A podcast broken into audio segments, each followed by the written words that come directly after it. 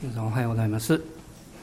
あの金土と、えー、金沢に行ってきたんですけどものすごい人でしたね。でまあ新幹線ができたということもあるんですけどちょうど今日の日曜日があの金沢マラソンなんだそうです。で構内を歩いてると梅田かなと思うぐらい もうすごい人でね珍しいですね。今までずっと私いつも言ってますけど、えーまあ、そういう中でアンソニー先生と、まあ、いい時を持つことができました。であの先週のちょうど礼拝今日はあの鹿島でメッセージですけどあの礼拝のワーシップの時にね途中で席を立っていたんですよ。でどうしたのかなと思ってたんですね。で礼拝が終わってからね私ね、えー、の笑いながら言うんですね。あのいや実はちょっとその前にあの私と家内がですねあの下の娘がもうすぐまあ出産のこともあってであのちょっと助けがいるのであのある時行ったんですよ。であの2人子供います。上の子が今ちょうど幼稚園でね。でそれであのちょうど幼稚園から帰ってくるので、まあ、家内があの迎えに行ったんですよね。でその時にそのあまありょうちゃんって言うんですけど彼女に「あじじも来てるよ」って言ったらしいんです。で彼女はすぐ言ったそうです「どうせ寝てるもん」って言ったそうです。いつもそうなんです。でそれであの部屋に入ってきたらなんと私起きてたんですよね。でお帰りって言ったら「えじいじ起きてる!」とか言ってですね。まあ大変な騒ぎになりまして。でそのことを私が何かでこうアンジョの先生で話したんですよ。で彼が笑い出してですね。でそのことを先週の礼拝のその賛美の中でまた思い出したんだそうです。で笑いが止まらなくなってもうこれはいかんっていうんで出ていったんだそうですけど。まあ本当にねあの面白いことがあるなと思いました。でさっきもあの古田兄弟があの、ね、ご自分が買われた聖書を通してお父さんが導かれってね、まあ、不思議なことだと思うんですけどあのアンソニー先生の救いもねよく似てるんですよね。あのご両親がまずクリスチャンだったんですよ。で、えー、7人兄弟のアンソニー先生6番目なんですね。であのお母さんがすごいあの祈りの人でもう毎日午後は伝道に行ってたんです。で朝夜の11時から12時と朝の5時からはいつも祈ってたんです。でその祈りの一番の中心は何かっていうと6番目のアンソニー先生が救われて献身して牧師になるようにって。救われる前ですよまだ。でもとにかく彼が目を覚ますと祈ってるのはいいんだけどひざまずいてね。自分のことを祈ってるわけです。で夜家に帰ってくると自分のことを祈ってるわけ。でもう彼はもう腹が立って腹が立ってですねで7人他に6人兄弟あ、まあ、子供いるのになんで僕のために乗るんだっていうことでである時怒って1か月ぐらい家を出たそうです。帰ってくるとまた祈ってる。で7年間それが続いてで7年目に彼があの大病を患うんですよね。体全身が麻痺してでそのまま17日間入院するんですけどお母さんは1回も来なかった。で16日目に来てですねお医者さんはまあ、彼はお医者さんに、まあ、話すことできたみたいですけどもう家に帰りたいって言ったらもう帰った方がいいでしょうって病院におっても治らんから望みがないからって言われて体動かないしね。であのその時お母さんが16日目に来てこう言ったそうです。私があなたに会いに来たのは悲しむためじゃないって。これがあなたの最後のチャンスかも分からないから イエス様を信じなさいって。で帰っちゃったんです。すごいお母さんですよね。でで翌日彼は今日の自分の兄弟に連れられてもうあの運び運んでこう連れて帰られたっていうかで彼のその問題はですね、まあ、一つは例えばあのまぶたが閉じなかったんですね。だから寝てると上向いてるから埃が入るのでずっとこう包帯してたそうです。で家に帰って彼があのソファーに横になってですねでその時お母さんが来てね手を置いて祈り出したら癒されたって言ったんです。でそれはまぶたが動き始めた。でそれをお母さんが感じてえそして、えーとまあ、そのちょっと前の晩に実は彼がですね私なんでこんな詳しく知ってるかって昨日彼がそういう証してたんですよ。でその前の晩にあのお母さんが言って帰ったことを彼は考えてたそうです。でその時にもし母が言ってるイエス様という方が本当におられるんであれば祈ってみようと思って祈ったらなんと平安が来たんです。で家に連れて帰ってもらった時にお母さんが彼を見てあ息子が変わってるなって分かったそうです。で祈ってくれた時に癒しが起こって彼は完全に癒されてね。でその3年後に献身して牧師になったんです。で彼が牧師になった時にそれを、まあ、なった時で彼が救われた後で他の6人の兄弟全部救われたそうです。ででも誰もその兄弟たちに福音を語らなかったそうです。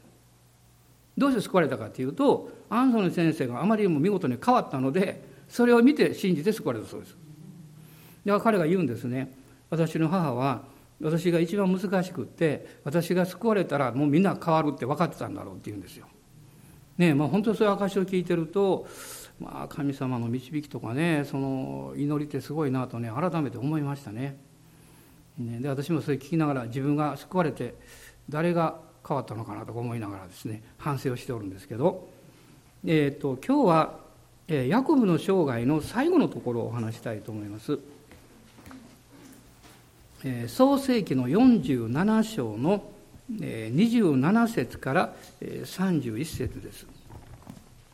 まあ今日のところはヤコブの人生の最終章というふうに言ってもいいと思います。まあ、人生の最後ですね。47章のえちょっとそこ読む前に大人の方に言ってみてください。あなたが救われて誰が他に救われましたかって。ちょっと今日は厳しいこと言いますけど。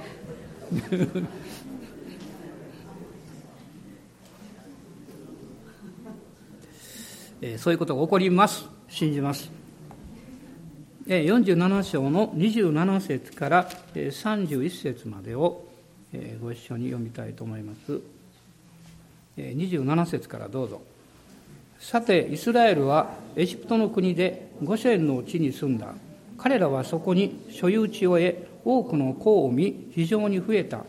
ヤコブはエジプトの地で17年生きながらえたのでヤコブの一生の年は147年であった。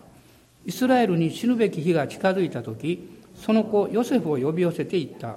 もしあなたの心にかなうならどうかあなたの手を私のももの下に入れ私に愛と真実を尽くしてくれ。どうか私をエジプトの地に葬らないでくれ。私が先祖たちと共に眠りについたなら、私をエジプトから運び出して先祖たちの墓に葬ってくれ。するとヨセフは言った。私はきっとあなたの言われた通りにいたします。それでイスラエルは言った。私に誓ってくれ。そこでヨセフは彼に誓った。イスラエルは床に寝たままお辞儀をした。まあ、45章を見ると、まあ、ヤコブは信じられないようなニュースを聞いたわけです。45章の26節に、ヨセフはまだ生きています。ね、ヨセフはまだ生きています。このことを聞いて、まあ、彼はびっくりするわけです。でそして、ヨセフが彼に送った車を見て、彼は元気づいたというふうに書かれています。まあ、あのヨセフはイエス・キリストの雛形なんですけども、そういうふうに考えるとこの精霊様のことをこう思い出すわけですね。で精霊が来られて私たちは初めて救い主を理解します。で精霊が来られる働きがないとイエス様のことを聞いても信じることできないんですね。でこの45章のそのところにはヨセフに会いにエジプトにまあ行ったんですけど彼はヤコブは元気づいたってこう書いてます霊的な命が与えられないと私たちはイエス様を信じることはできないしましてや従っていくということは難しいわけです。で彼がエジプトに行くということを決めてそしていよいよエジプトに着くわけですけどもその時にこの46章の33節と34節ですがヨセフがその家族たちに言うんですけどもパロがあなた方を呼び寄せてあなた方の職業は何かと聞くような時にはあなた方を答えなさい。あなたのしもべどもは若い時から今まで私たちもまた私たちの先祖も家畜を飼うものでございますとそうすればあなた方はゴシェンの地に住むことができるでしょう。羊を飼う者は全てエジプト人に意味嫌われているからです。こう書かれています、まあ、ヨセフが知恵を与えてくれてで彼らはゴシェンの地に住むようになったわけですねで、まあ、この物語、えー、今日読んだところですけれども、まあ、そこに、えー、まずパロがあごめんなさいヤコブがパロの前に立ったこれは47章の7節から10節のところにま書かれているわけです。でパロというのはエジプトの王様ですね。でパロというのはあの王様の称号なんです。個人名ではありません。ですから歴史的な名前はまた別の名前があるんですね。でこのパロの前に立った時に、まあ、彼は130歳だったんです。でそのパロに自分の人生のことを聞かれて、彼がこの7節で、答えているわけです。7節からですけれどもこの9節を読んでいただきたいと思います。どうぞ。ヤコブはパロに答えた。私のたどった年月は130年です。私の弱いの年月はわずかで不幸せで、私の先祖のたどった弱いの年月には及びません。まあ彼は、パロに聞かれて、私の年月はわずかで不幸せですと言っていますでもこれはですね決して不幸だったと言ってるわけじゃないんですこの私の人生っていうのは2つの面で見れるわけですね。それは一つはまあ普通の生活という方面から見て自分の人生をどう評価するかということです。でもクリスチャンになるともう一つの面があります。その自分の、えー、自分の目で見た人生の上にですねそこには弱さとか失敗とか問題とかいろいろあるわけですけどもその自分の人生の上に神様の恵みがどれほど大きかったかということを見るということです。実はヤコブはそれを実は言ってるんです。ヤコブがですねいや私の人生は先祖から比べると短かったんですよという時いやそれだけしか神様の恵みをまだ知らないですって言ってるんです。あなたが神様の恵みを数えるときに、ああ、主がこういうこともしてくださった、こういうこともあったなとこう数えるときに、おそらくその恵みを数えた時の出来事の裏側には、ああ、こんな試練があった、こんな悲しいことがあった、こういう辛いことがあった、とそれと重なっていると思います。まあもちろん、嬉しいこと、あの、恵まれたこともあって、神様の恵みを感謝することはたくさんありますけれども、それだけじゃなくって、そうでない部分、そうでない部分に神の恵みを信じるということがその人の人生というものを本当の意味でこう豊かにしていくわけです。で年齢から見ますと、まあ、アブラハムは175歳で亡くなりました。で息子のイサクは180歳です。でヤコブは147歳、まあ、17年間このエジプトの地で住んだわけですね。ですから、まあ、ヨセフは110歳ともっと短いんですけどもでもヤコブは言うわけです。この私の人生はまさにもう波乱万丈だったんですよと言っています。確かに彼の人生というのは この生い立ちから始まって、まあ、結婚の時もそうでしたし仕事の面においても苦労しましたしまた家庭生活にいつも問題がありました、まあ、老後の人生も楽になるかと思ったらもう苦しいことがいっぱいやってきたんですね、まあ、まさに、まあ、苦難の連続の人生。まあ、ヤコブの生涯というのは、まあ、人間のこの世における歩みを代表するようなですねそういう姿をこうまさに描いているというふうに言ってもいいと思います。で詩篇の90編の7節から10節の中に詩篇の記者は私の人生について語っています。90編の7節から10節です。ご視聴どうぞ。はい誠に私たちはあなたの見怒りによって消え失せ、あなたの激しい憤りにおじ惑います。あなたは私たちの不義を御前に、私たちの姫事を御顔の光の中に置かれます。誠に私たちのすべての日は、あなたの激しい怒りの中に沈みゆき、私たちは自分の弱いを一息のように終わらせます。私たちの弱いは70年、健やかであっても80年、しかもその誇りとするところは労苦と災いです。それは早く過ぎ去り、私たちも飛び去るのです。まあ、支援の記者も、私の人生というのはあっという間に過ぎ去っていって、また苦しいこと、辛いこともたくさんあると言ってるわけです。でも、誠の神様を知っている人の祝福というのは、だからこそ、その苦難と戦いの人生の上に恵みがあるということです。その苦難を通って神の恵みを経験してそしてその結果を見た時に私たちはその通ってきた苦難というものを決して辛いとは思いません。大変だったなという思いではあります。でも同時に神様はなんて素晴らしいんだろうと思います。そういう経験をしなければこんなふうに心から神様を崇めることはできなかっただろうと考えるわけです。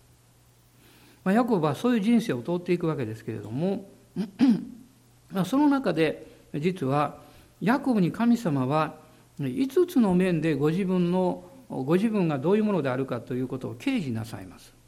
まあ、アブラムの生涯もそうなんですね。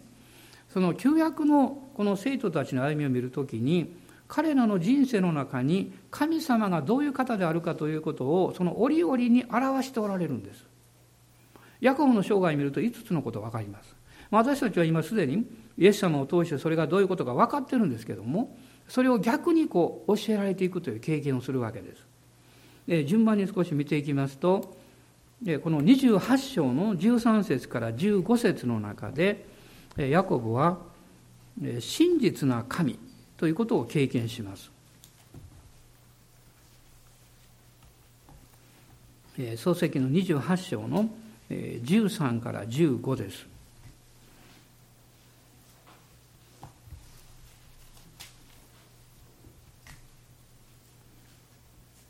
まあ、13から15、えーまあ、ここでですね神様は、えー、ヤコブと出会われるわけですねヤコブはどこにいたかよく分かってなかったんです。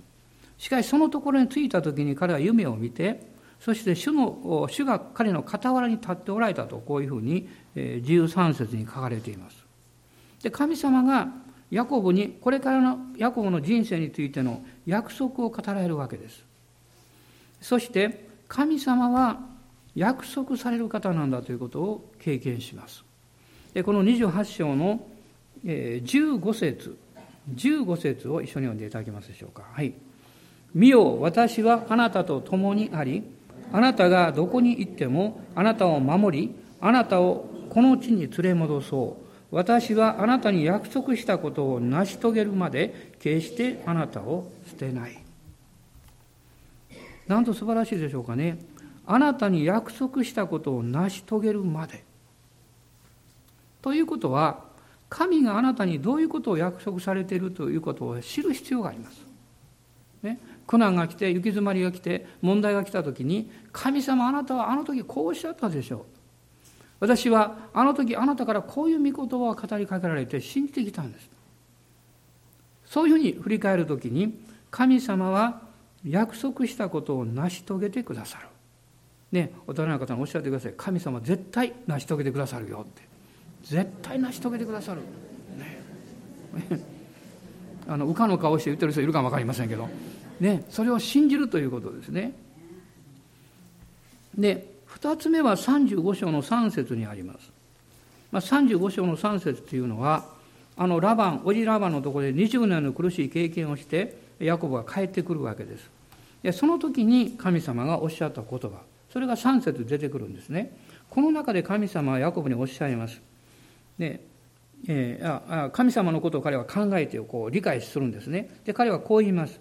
私と共におられた神。二つ目のことは、インマヌエルでる神です。共におられる。共におられるという時に、神様だけは私たちが良い時も悪い時も一緒にいてくださいます。まあ人間の友達だと、まあひどい時はちょっと離れたくなる。ね、良くなれば一緒にいるけどうまくいかないと近づかなくなる、え私が随分前に、え出会った一人の夫人の方ですけども、え彼女はあの商売しておられてある時期は非常に盛んだったんですねでも商売がうまくいかなくなって、えそして私がちょっとお会いした時はイエス様を信じておられたんですけどこういうのをおっしゃいました。私の仕事が傾きかけた時に一人去り二人去りみんな去っていきました。残ったものは残ったのは病気だけでした。でもそこで救われたんです、ね、でも神様はこうおっしゃっています。私たちが良い時も悪い時も苦難の日も殉教の日も共におられる、ね、イエス・キリストは昨日も今日もいつまでも、ね、一緒におられる。あなたの人生の中でどんなにあなたが愛する人もずっと一緒におるということはできないんですよ。あなたの生涯を永遠まで共にいてくださる方がいるとしたらただ一人です。それはあなたの救い主です。イエス様ですね、ま、ヤコブはこの主を経験していきます。そして3つ目はこの35章の9節から10節にあるんですけども神は祝福の神であるということです。祝福の神です。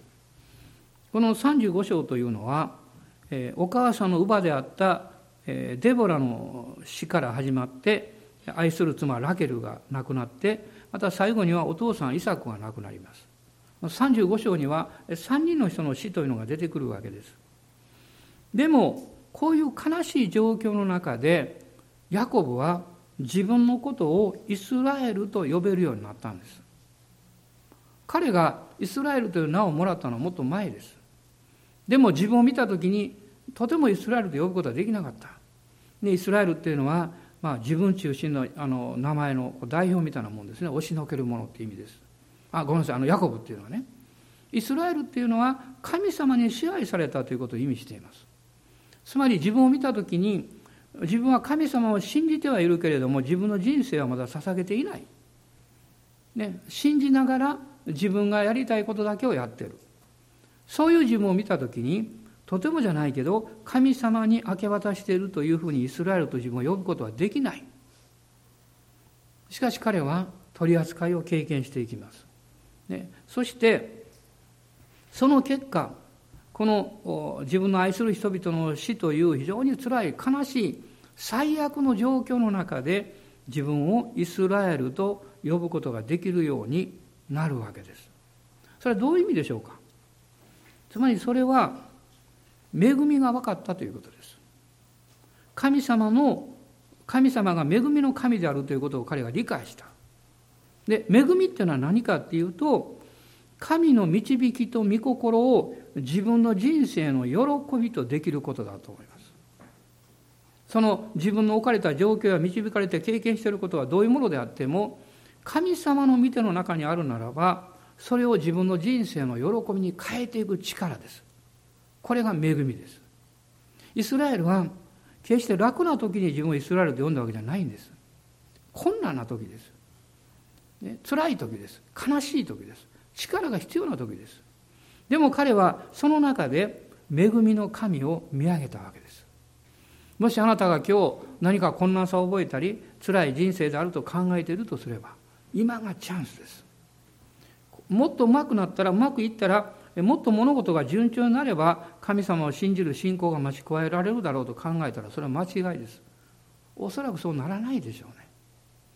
それは神様を信頼する信仰は私たちが恵みを知らなかったらそれをならないからです。そしてこの恵みはあなたの試練や戦いの中にやってきます。このパウロは第一コリントの15章の 10, 10節の中で自分の人生を振り返りながら語っているんですけれどもそこを一緒に読んでいただけますでしょうか。第一コリントの15章の10節です。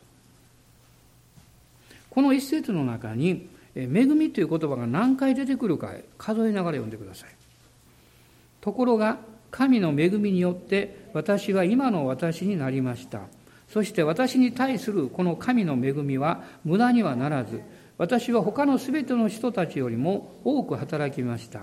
しかしそれは私ではなく、私にある神の恵みです。まあ、パウロは3回ここで神の恵みというのを使っています。それは彼はですね、誰よりも辛い経験しました。誰よりも困難な経験しました。これは第二コリントの中に出てきます。何度死にかけたかわからない。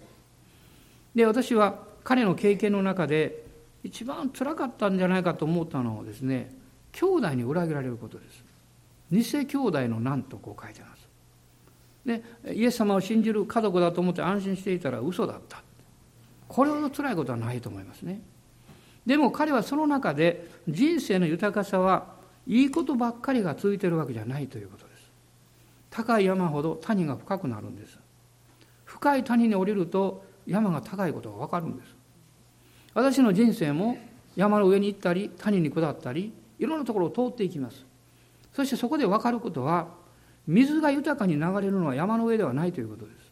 谷なんです、ね、山の上にもね、雨が注がれてきます。雪が積もります。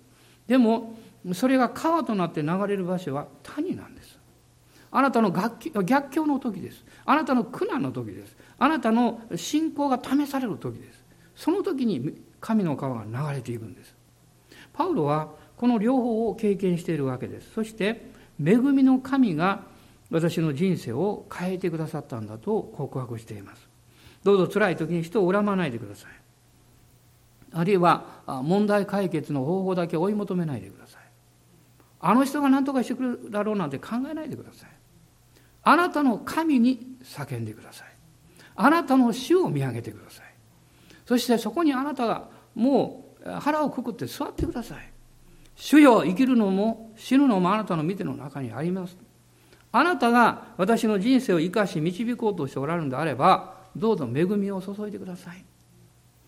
あなたが小さな知恵や方法で一時的に何かしのぐようなことをしたところでそれは本当の解決にはならないはずです。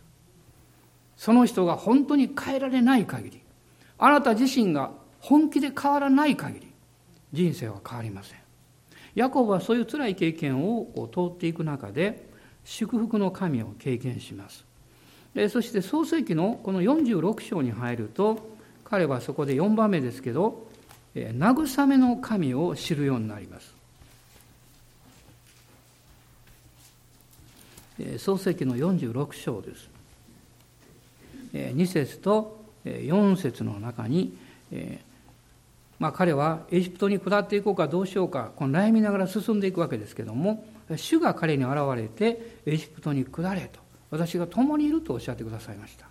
そしてエジプトで私はあなたを祝福するとおっしゃったわけです、まあ、まさにこれはヤコブの人生の幕引きというものを神様の永遠の愛の中でそれを実現させようとしておられる神様の計画を見るわけです。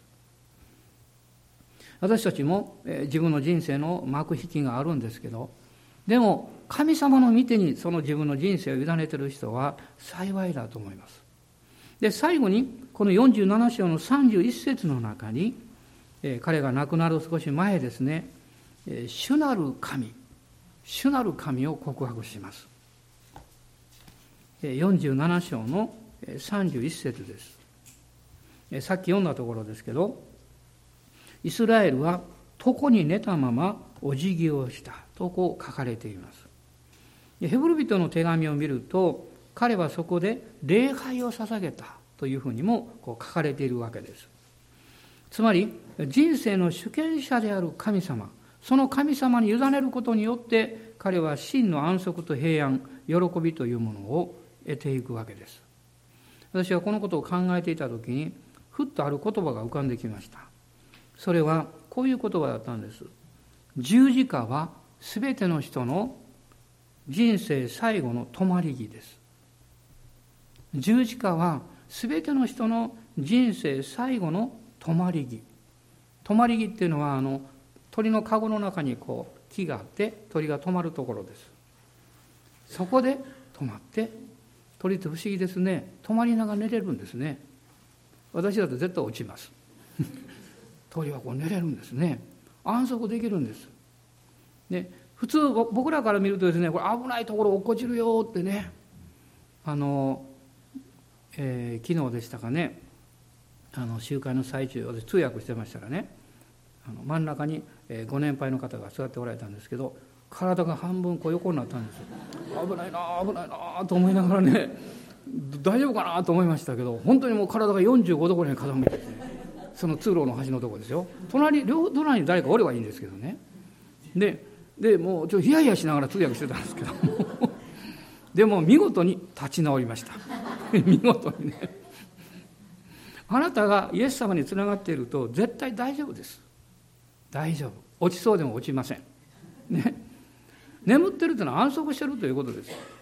平安があるということです。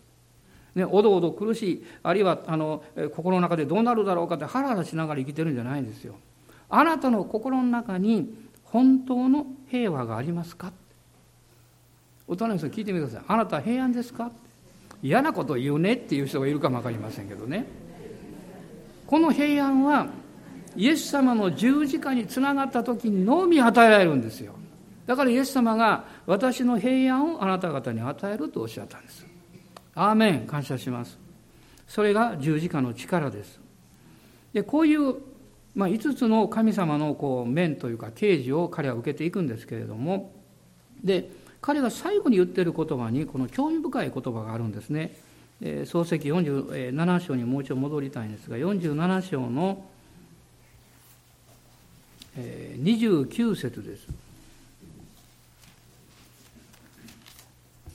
29節まあ、ここでヤコブはヨセフに語っています。もしあなたの心にかなうなら、どうかあなたの手を私のもの下に入れ、私に愛と真実を尽くしてくれ。愛と真実を尽くす。これはヤコブが自分の、まあ、100、えーまあ、47年目でしょうこの時はね。その自分の人生というものを振り返って私はやっと分かった人生の中で一番大事なものが何か分かった持ち物じゃないって。権威でも力でもないし働きでもない。それは神の真実と愛に出会っていること。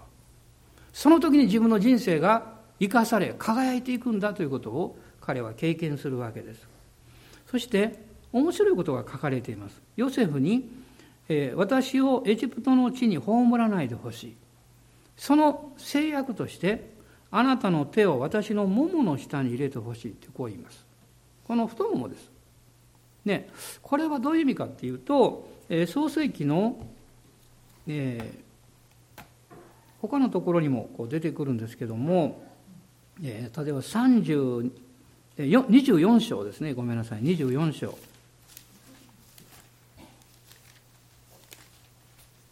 24章の2節と9節にも出てきますが2節だけ読みましょうか。はい。その頃アブラハムは自分の全財産を管理している家の最年長のしもべにこう言った。あなたの手を私のももの下に入れてくれ。アブラハムがその息子のためにえー、イサクのために嫁を探しに行く。その、えー、ことをしもべに誓わせる時にこういうふうに言っています。でその当時はですねその桃の下に手を置いて誓うというのがあの制約のやり方だったんですね。でこのことをヤコブはこの息子のヨセフにもこう言ってるわけです。ところがですね皆さん一つ気が付くことがあると思います。この桃って太ももって体を支えるところなんですよ。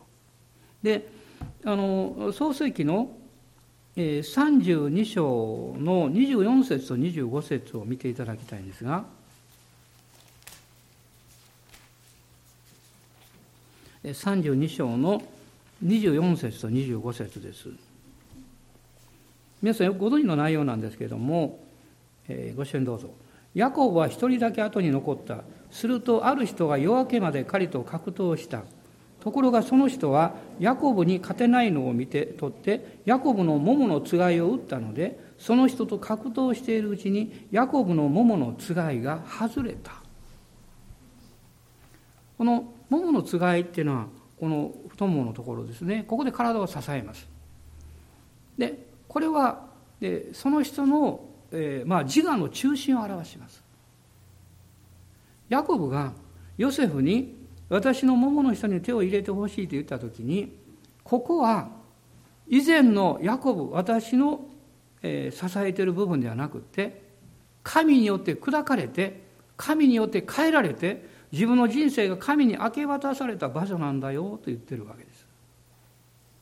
あなたの人生の中心は今どこにあるんでしょうか？自分であなたは自分の人生を支えるそういう生き方でしょうか？あるいは桃のつがいを外された。もう神様の見てに自分の人生を明け渡さざるを得ないような経験を通らされた。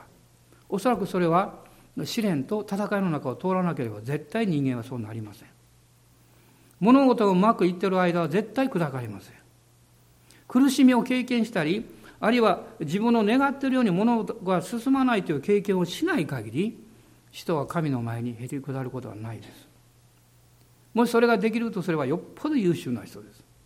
私はそんな人見たことないです。ヤコブはその自分の人生の中心を外されたんです。そして彼は真に礼拝者として自分の人生を完成していきます。彼の人生の最後は礼拝なんです。そして非常に彼は油注がれています。そうでなければ彼が召される前に自分の12人の息子たちに油注がれた予言をすることなんか絶対できません。ね、若い時にやったわけじゃないんです。彼が召される少し前に息子たちを呼び寄せて予言をしたんです。ものすごく油注がれたことを語ったんです。そのその力はどこから来たんでしょう彼の生まれつきの力じゃありません。桃のつがいが外されて自分の人生が明け渡されてそして神様の御手にもう生も死も委ねた。そこからそこからですねその力があふれてきたんです。ですから今日私たちはこういうふうに言いたいと思うんです。自分の人生の中に戦いがあり問題があるということは決して悪いことではない。ある意味で良いことだ。私が弱さを経験し私が砕かれなければ進まないという状況を通らされたということはまさに神の恵みです。神様は今日もあなたに油を注いでいらっしゃいます。どうぞお立ち上がりください。主を崇めましょう。あなたは自分で頑張っているならまだ桃のつがいが外されていません。この礼拝の間に外してもらってください。ただし倒れないでください。しっかりと城前に立って主よ私の人生あなたに明け渡します。私が弱くされる時私は強いことを知っています。私が泣く時あなたは慰めてくださいます。私がうめく時あなたは信仰を与えてくださいます。主は偉大な方です。アーメン。感謝します。今主の皆をあがめましょう。一緒に主を礼拝しましょう。アーメン。ハレルヤ。感謝します。あなたは今日は最悪の状態だという人がおそらく何人か今日いらっしゃると思います。私もあまりいい状態ではありません。しかし神様にこの時こそ神様の恵みを何よりも経験できる時だということを知っています。それは弱さを知ってるからです。自分の愚かさやあの過去の、えー、決断がやっぱりそうでなければよかったのかなと反省するようなことがあるからです。でも主はそれら全てをあがなってくださいました。全てを御知潮で覆って許してくださいました。全てを清めてくださいました。そしてこうおっしゃいます。神を愛する者にとって全てのものが愛働いて益になるんだとおっしゃってくださっています。今日それを信じています。アーメン。ハレルヤ。感謝します。彼はヤコブは元気いっぱいで神を礼拝したんじゃないんですよ。杖に寄りかからなきゃいけなかったんです。しかし彼は杖に寄りかかりながらお辞儀をした。ヘブル書では礼拝したと書かれています。人生の最後の時を神にこう言ったんです。神様私のこの大変な人生をありがとうございました。この本当に自分で自分を持て余したような人生を本当に感謝します。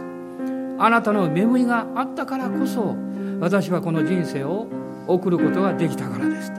そしてこのような人生であったからこそ私は誰よりも深く誰よりも深く誰よりも大きく誰よりも力強くあなたが恵み深い方であることを経験できました。一切の栄光を主にお返します。彼はお辞儀をしたんです。今日私たちは主の前にお辞儀をします。主を礼拝します。主に一切の栄光をお返します。そしてどんな人生であってもキリストにあるならば全てが新しく作られたものであるということを告白します。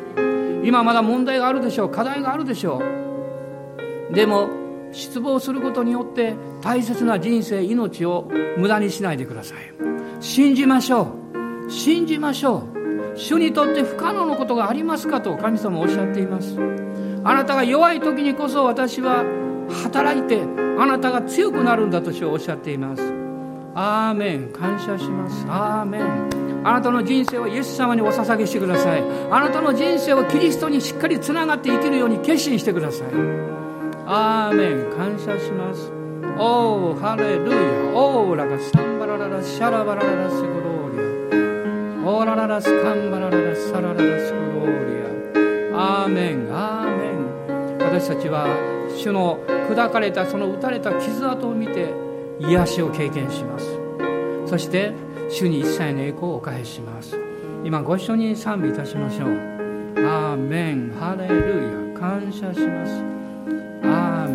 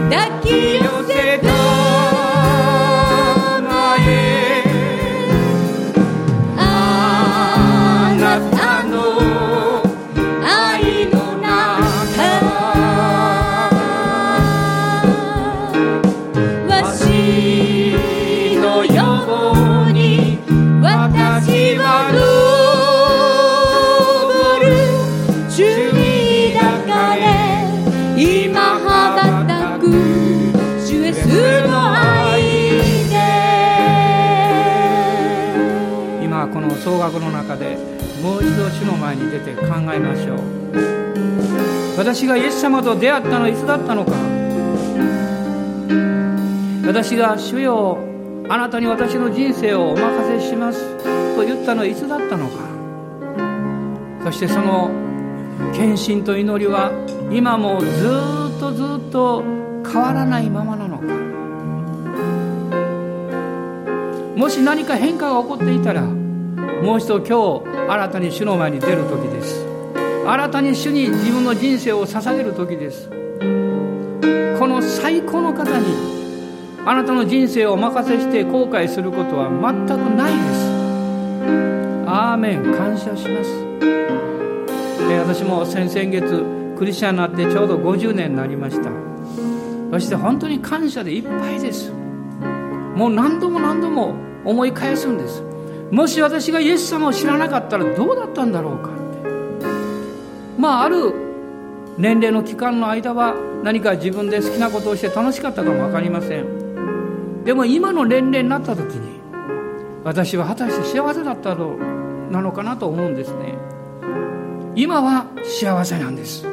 最高に素晴らしいんです。最高に素晴らしいんです。